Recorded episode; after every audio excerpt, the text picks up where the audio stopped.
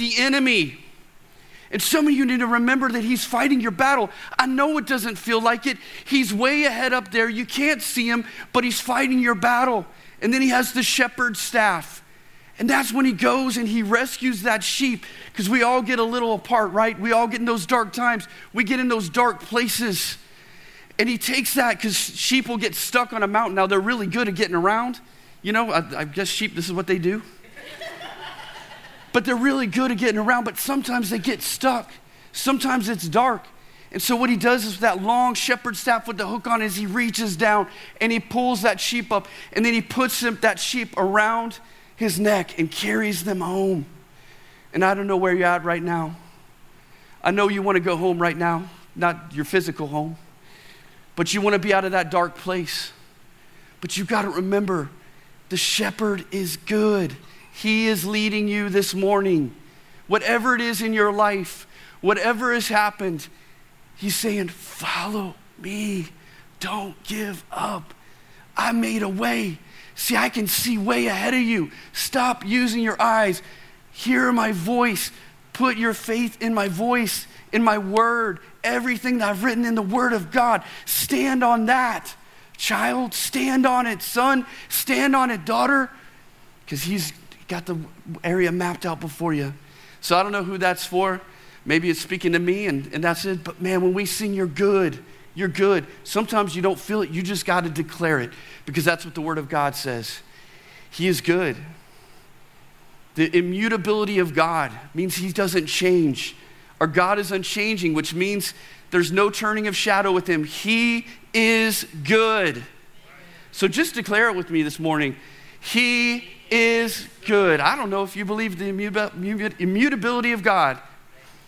He is good, and He's going to lead His sheep. So, anyways, that was the sermon for the sermon. So, Francis Chan is his pastor, and he has this thing that I've actually done this illustration before, and I want to tweak it a little bit. But I love this. So, just pretend that this is goes on forever. It's like this endless rope. And so it goes on forever even though there is a, a nub at the end of this. So, anyways, it goes on forever. But what I want you to picture is that this is like a timeline of your life. You see, it's like a timeline of your life. Every person in here, you have the rope of your time life. Now, here's the deal see this red part? This represents your time on earth.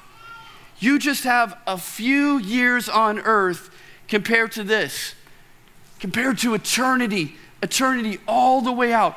Just a few years. So here's the deal what are you living for? See, we're talking about the one, we're talking about the ones that we need to go to. And for somebody who's an unbeliever that doesn't know Jesus, they don't know. They don't know what happens after this for eternity. They're just in this part. They think that's all that is. And even for us, we think this is it, right? We know better. We know we're going to heaven if you're a believer in this place, but we get stuck thinking, thinking this life is it. It feels so big, but in perspective of eternity, it's so small. I can walk all the way over here and that rope keeps going. But see, many of the people that we encounter that don't know Jesus, they're stuck here. There's no one to say, hey, have you ever thought about eternity? Where are you going to spend eternity? Heaven or hell? Listen, we don't talk about heaven and hell enough but they don't know and they're stuck here and here's the problem. Here's the problem. Is this rope is a picture of each one of us in here. It's a picture of also believers. And the problem is, is we're stuck right here too. We're stuck in this red zone too. We forget that eternity is so much bigger so much greater. This is a short time on this earth. And jesus has called us fishers of men. I like the phrase they smell like fish. Have you ever heard that about the disciples because, like Dave said last week, he picked the B team. He picked people that smelled like fish to carry the gospel. We're the B team. We're the fishers of men. We smell like fish, but yet we're stuck in here. What will I eat? Will I travel? Am I comfortable? Am I entertained enough? Will I save all this money for this little point right here of retirement? Where, you know, compared to eternity, it's madness. And then we even think, well, what's my purpose in life? I need something that defines me. What defines us? We're all about this. And Jesus is like, look, I gave you a commission to go. That's your purpose. That's what defines you. That's what you're here on earth for. That's why you're here. So I want to ask you a question Are the things you're living for in this red part moving you in such a way that you're not just living for the things of earth, but you're living for the things that will last for eternity? Where are you at?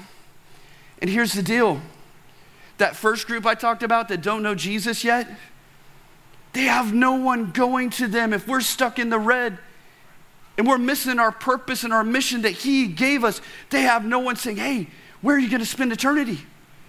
See, what you decide right now about Jesus determines where you'll spend eternity in heaven hell. And we're not doing that because we're stuck in the red. What will i eat? Will i travel? Am i comfortable? Am i entertained? But you have a purpose and a mission.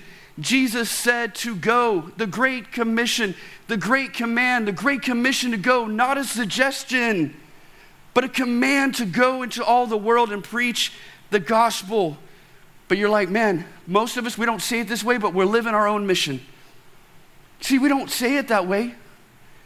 And you're like, you may not have a mission or a purpose written down, but all of us are thinking about something, directing our lives. We all have a mission and a purpose, whether we write it down or not. And some of you not saying this out loud because you're like, well, I go to church, I love God's mission, but it's just a part of your mission. And if it fits with you, then amen. But if it doesn't, well, I got my thing. And that's how many of us are living it's not first in our lives. So, those things you're living for in the red, do they have eternal impact? King David wrote Psalm 119. I've been on this verse a lot. It actually fit in, so it was cool. But he says, I am a stranger on this earth. King David. King David, power, position, everything at his feet, everything. I'm a stranger on this earth, Lord. Direct my path. The book of Hebrews says, You're sojourners on this earth. Paul says we are citizens of heaven. Get our mind off of earthly things. Yet we're so caught up in the red. And there are lives on the line. See, Dave gave you some amazing statistics last week, right? And they were positive. I'm going to give you one statistic, and it's kind of a downer. So just that, that's this, okay? So there's 7.9 billion people in the world. That's a lot of people, right? That's a lot of lives that are on the line. But here's a statistic based on that 105 people die each minute. What I'm trying to say is time is short.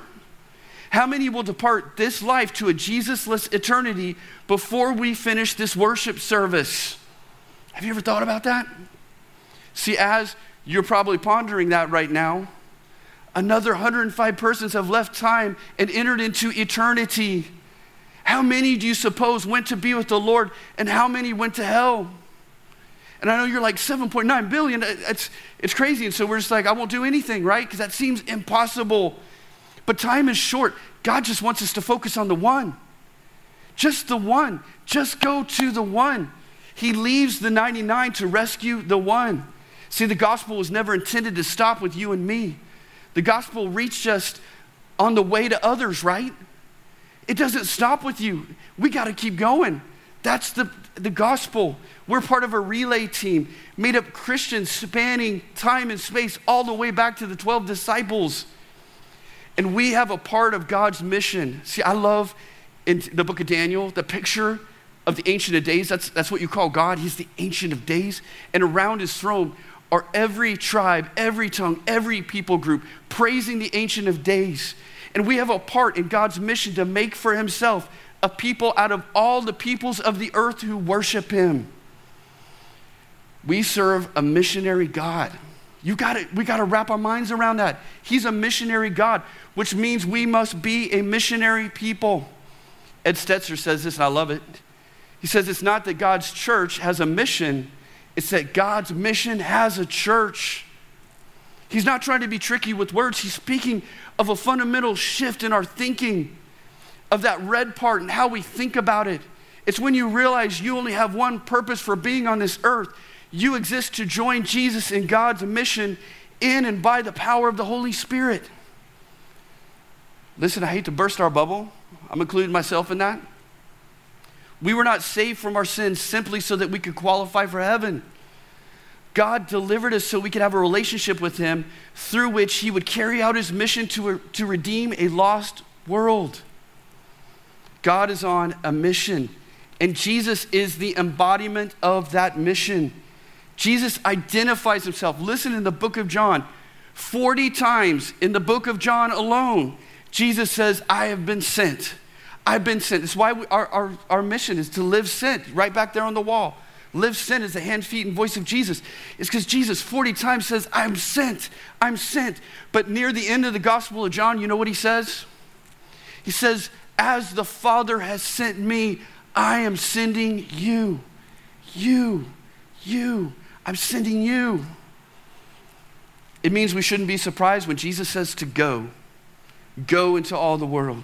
Go. Think about that word. Go. It's a simple word with profound implications. Hell is blocked only by the obedience of the B team to go. But if the P team isn't on the field, what happens? We're it. God chose you and me. It's like a football game that we're supposed to be playing in, but we're in the stands. And we have the jersey and we have a lot of helpful hints how the team should be run and who should play quarterback. Any college football fans on Saturday relate to this?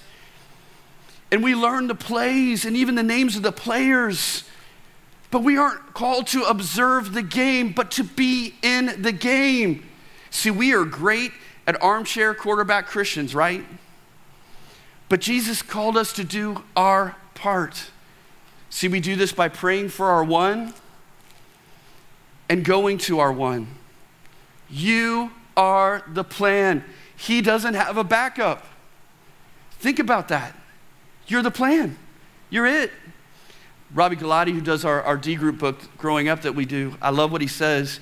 He says there's two essentials to God's plan. He said God is always at work through people, and he always works through prayer. Two things. See, we have a saying before you talk to your friend about Jesus, talk to Jesus about your friend.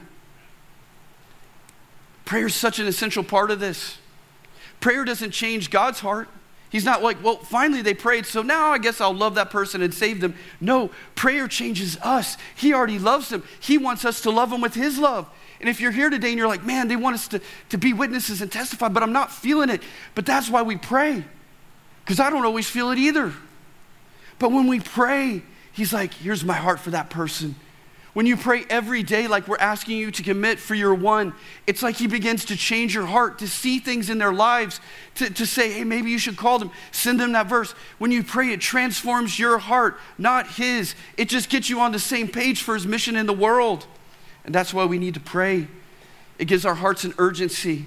Listen, you will never feel ready to share Christ. We just have to get over that. Did the disciples feel ready? No. But what could possibly give them confidence to go? Well, the Apostle Paul stated it Christ in me, the hope of glory. Listen, my flesh may hate it. It may be fearful and scared, but if I have Christ in me as a believer, then I actually will want to. If I will pray and seek his face, he will change my heart. Remember, his power is made perfect in what? Our strengths? No, our weaknesses. Even when you're fearful to go. That's why we ask you to grab this prayer book over there. And it's still here in the basket. If you didn't grab one, you need to grab one. It was so cool. Wednesday, Tim to the men's group said, Hey, we need to do, we need to do this. And it was cool to see men from our church, but men from other churches going over here, putting in their one and grabbing a thing to say, I'm going to pray for them every day. See why this is so important? I just want to share this with you. But there was an experiment done by the Lighthouse group. It was a prayer group that would intercede. So they took 160 of their prayer intercessors and asked them each to have one person in their lives that didn't know Jesus. And they split the group into two groups, and they told the first group of 80 to pray every day for the names that they had. And they told the other group, don't pray. And at the end of the 90 days, they called all 160 of the names they'd been praying for to invite them to church. Of the 80 who didn't pray, none came to church or were saved. But of the 80 who did pray, 62 came to church, and most received salvation. It's the power of prayer. because those people were thinking about it. It was ever before them in their eyes. But see, here's the thing about prayer, and this is where we're going this morning. Prayer, true prayer, is useless unless we put feet to our prayers. Remember what Robby said? He always uses people and he always works through prayer. Those two things. Our feet have to have prayer, uh, prayer has to have feet. We have to put legs to our prayers. See, when we tell others about Christ, we are putting feet to our prayers. Let me give you an example from the scriptures. I want to look when Jesus healed the paralytic. And the event takes place in the book of Mark. Jesus had come to Capernaum, and the people had heard it, and so they wanted to gather where he stayed. So they're all rushing in. So many wanted to hear him, there was hardly any room for anyone. So there's a group of friends who have a paralytic friend, and they want to do something for that friend. And this is where we're going to pick up our story. It says, And they came, bringing to him a paralytic carried by four men, being unable to get to him because of the crowd. They couldn't get through the door. There was such a crowd, they couldn't get their friend to him. So they couldn't do it. This is what they did. I love this. I love the scriptures. I love people because we always do crazy, ridiculous things, and I love it. YouTube is an example of that. But they removed the roof above him. And when they had dug an opening, they're like sitting there digging. They let down the pallet on which the paralytic was lying. What an amazing scene. And Jesus, listen to this. And Jesus, seeing their face, said to the paralytic, Son, your sins are forgiven. Pick up your mat and go home. This is the power of putting feet to our prayers. Four men sought to reach Jesus on behalf of someone they knew and cared for who was unable to reach him on their own, his own. They couldn't get to Jesus through the crowd, so these men resorted to extreme measures. They carried the paralytic to the roof. Now, I don't know what it is to get somebody on the roof of a Hebrew building. Maybe that's just like a hop and a skip. I don't know. But that seems difficult, challenging. And then it says that they started digging. They opened up a hole on somebody else's roof. I hope they didn't know this guy. They're getting sued, right? If I'm the homeowner, I'm like, Jesus, you just healed this guy. You better heal my roof. Come on. But that's what they did. They removed the tiles and they began to dug. See, the paralytic was stuck. He was unable to move forward. He had no control over where he went and how he got there. But they intersected his life. They cared enough for their friend to do for him what he could not do for himself. They knew he couldn't move, so they decided to move him. They loved him enough to change his situation. Man, do we love the one enough to change their situation. But there was a problem. There wasn't enough room to get to Jesus. So the men took the roof off the tiles. But I love it's a powerful moment in Scripture. We read in verse 5, it says, And Jesus seeing their faith. Listen, Mark doesn't say that Jesus saw the paralytic's faith. He clearly states that Jesus saw the friend's faith. Why is that important to our one that we're praying for? Why is that a big deal? because people have been paralyzed by the world, the devil, and their sin. The scriptures declare that Satan has taken them captive and blinded them, and they can't move forward on their own. And we need to get them to Jesus. See, these men had a mission, or rather, they saw that the mission had them. Does the mission have your heart? Be real this morning. It's okay if you say no, it's okay. But does the mission have your heart? They saw that they got to get their friend to Jesus. See, the gospel transforms the mind, it transforms the heart, but it should propel our feet. If we're transforming this and this and our feet aren't going, something's wrong. Something's going on if our feet are not being propelled forward. Guys, is the gospel moving your feet? We got to get off the bleachers and onto the field. They didn't just go like, oh man, we got a mission. You know, I, I see that red part. I got a mission.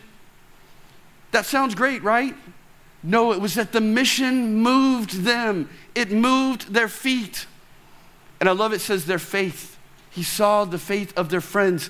Their faith had expectation. When's the last time you came in here and had expectation? When's the last time at your job when you were witnessing or that moment you have when you expect God to move? See, their expect- expectation was maybe, just maybe, if we can get our friend to the feet of Jesus, maybe Jesus can do what only Jesus can do. See, when I think about what they did, I think of the word risk. They took a risk, right? They took a risk. They're taking a chance, a dare on God, saying, Man, we get him to Jesus, Jesus is going to move. They had expectation. These men also encountered an obstacle, right? They encountered an obstacle. Now, we all encounter obstacles.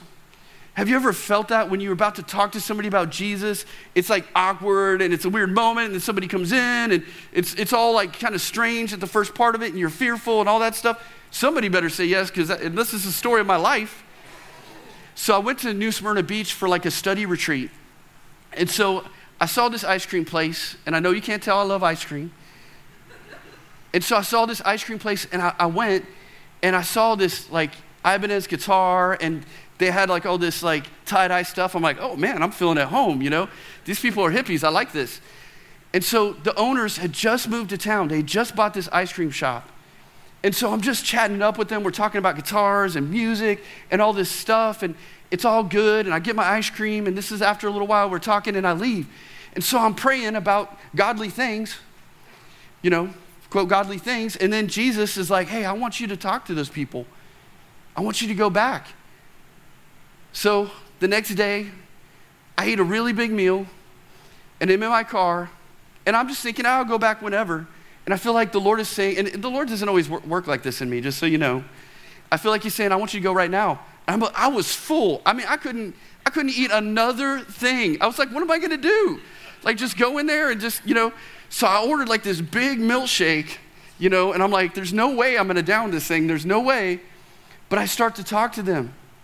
But I'll be honest, I left because it got awkward. There was people coming in. So finally, the third day, I'm like, man, I'm leaving. I got to, you know, I, I got to be obedient. And so I drove up, and there's people there. And so finally, those people went out. So I went in, and we just started talking. And I got to tell them about my dad and, and hear more of their story. And it just, it was just a cool moment. And I have their phone number now. I pray for them every day and all this. But it was hard. There was obstacles. There was ice cream obstacles. There was people obstacles. It, it, this is serious stuff, guys. It's serious stuff. But there's always an obstacle in front of us. These men tried to bring their paralyzed friend, and they're carrying him on the mat, and they can't get in the front door.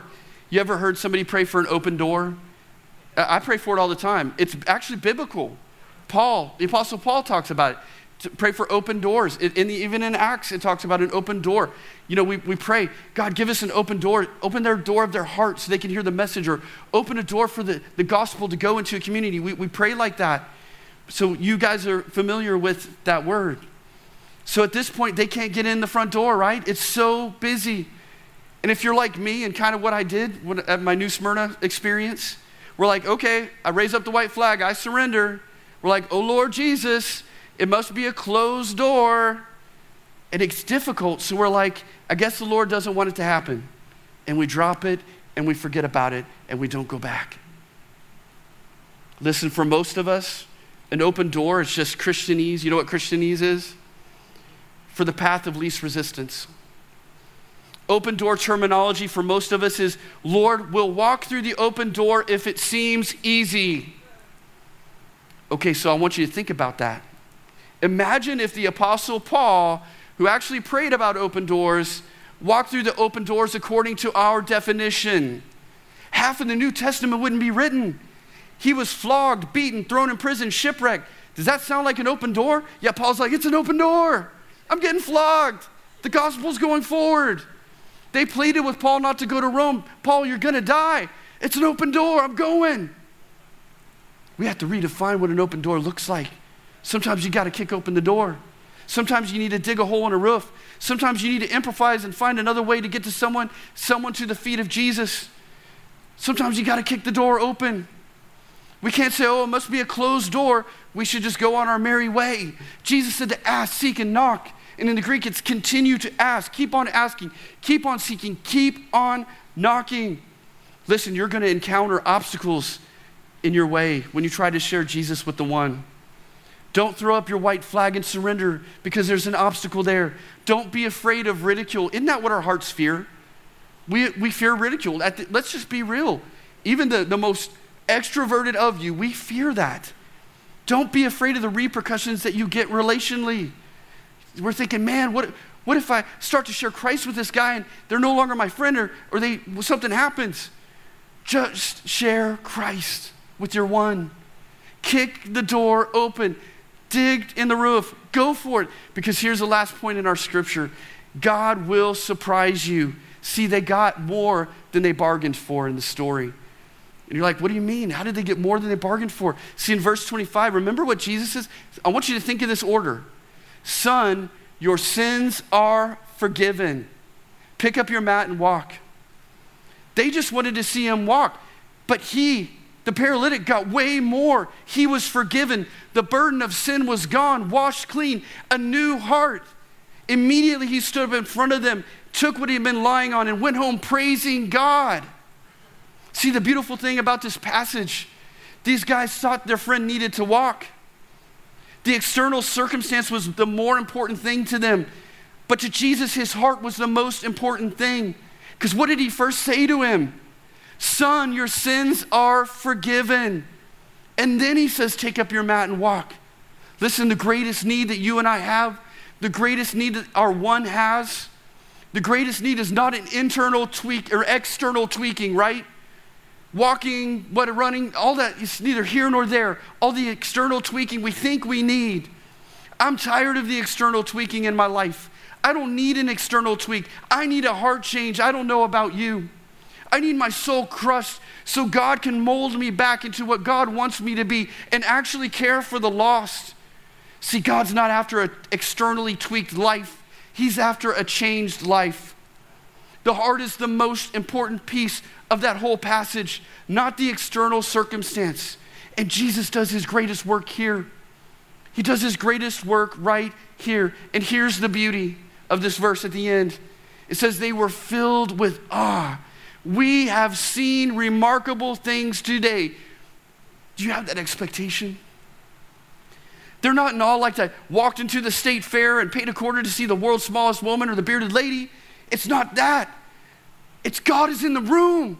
God is here. He's moved. He's done something that only He can do. And they're in awe. Ah, we have seen remarkable things today. Listen, don't settle for the mundane when Jesus offers the miraculous. Ask God to do what only God can do in the life of your one. Pray it. Pray it. Go for it. Chase after it. If it seems impossible, well, our God, all things are possible with Him. He is able. At some point, here's the deal, guys, this is where we're landing. At some point, you and I were the paralytic on the mat. We all have been the paralytic in the mat. We were the ones. See, you had someone in your life, someone.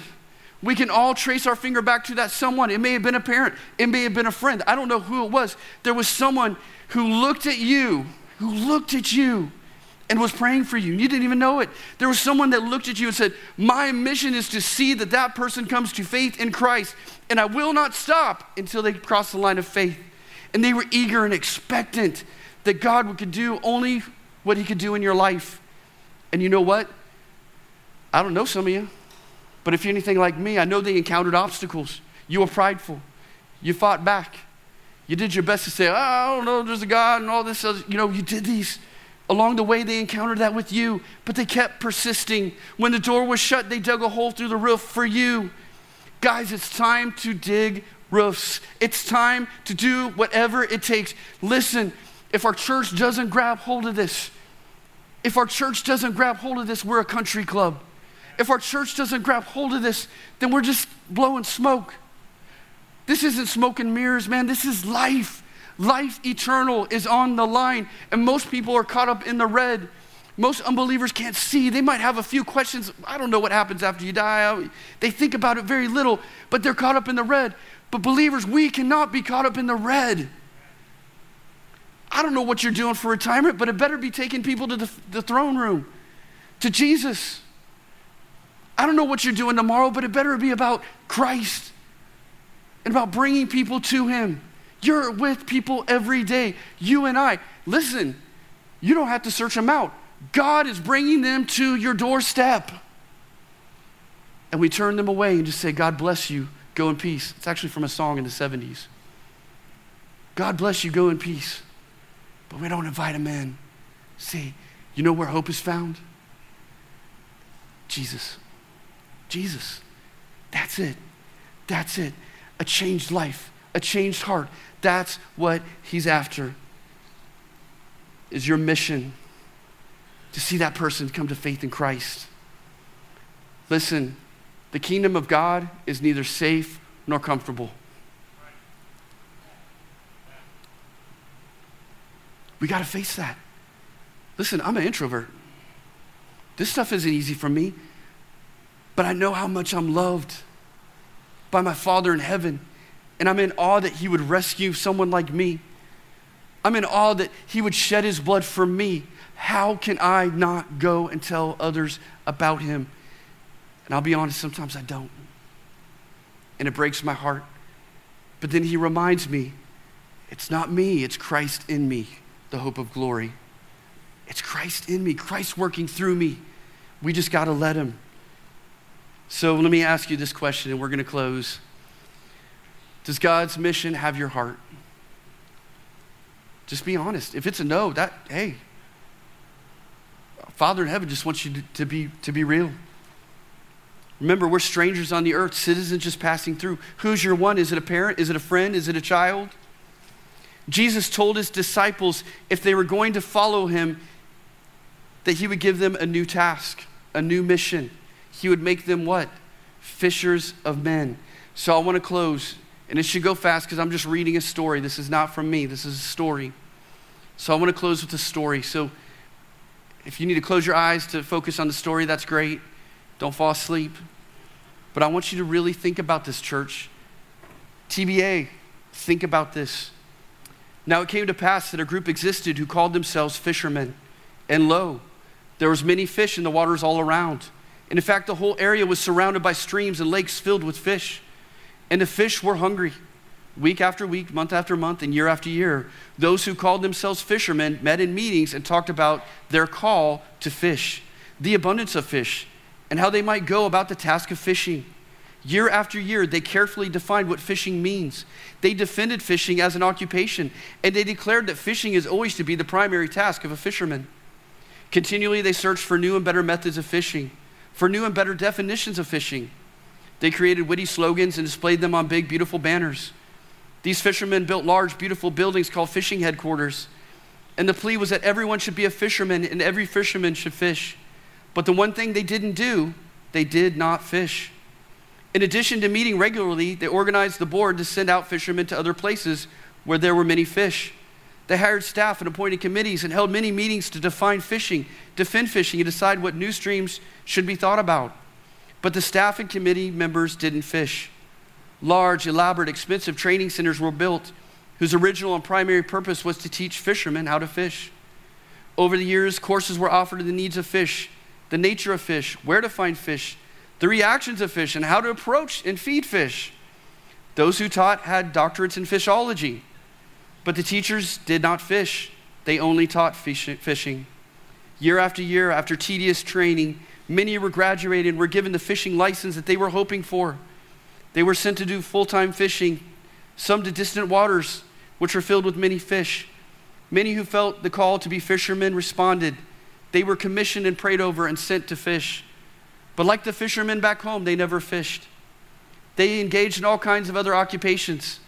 Some felt their job was to relate to the fish in a good way, so the fish would know the difference between good and bad fishermen. Others felt that simply letting the fish know they were nice, land loving neighbors and how loving and kind they were would surely be enough. Now, it's true that many fishermen sacrificed.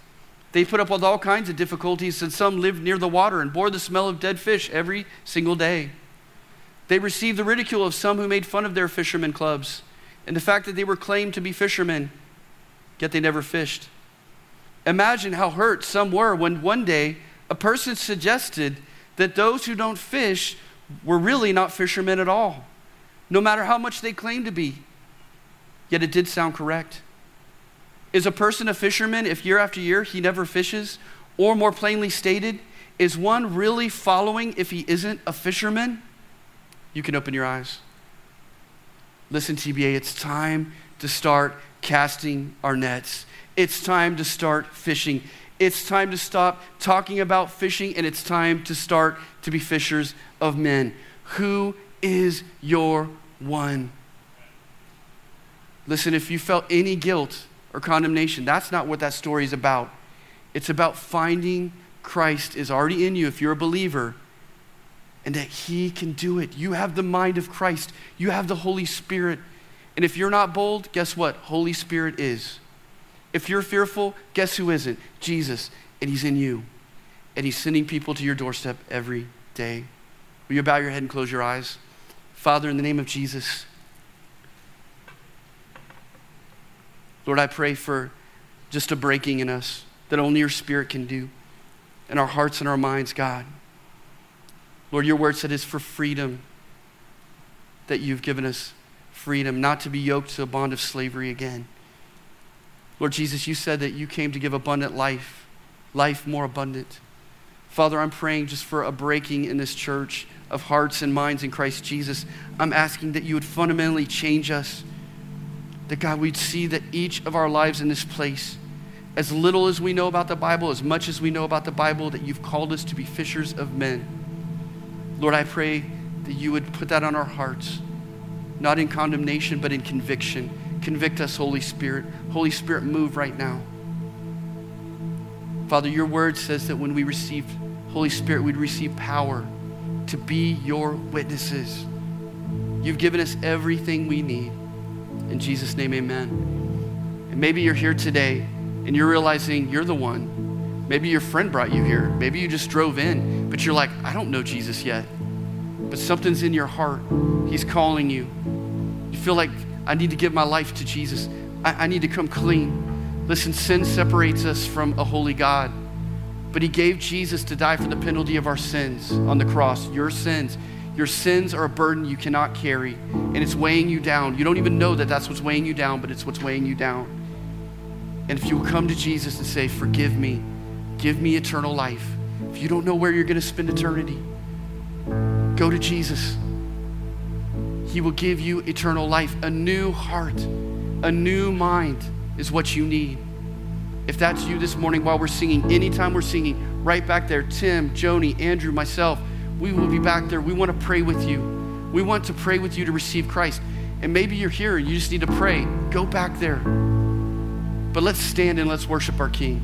Amen.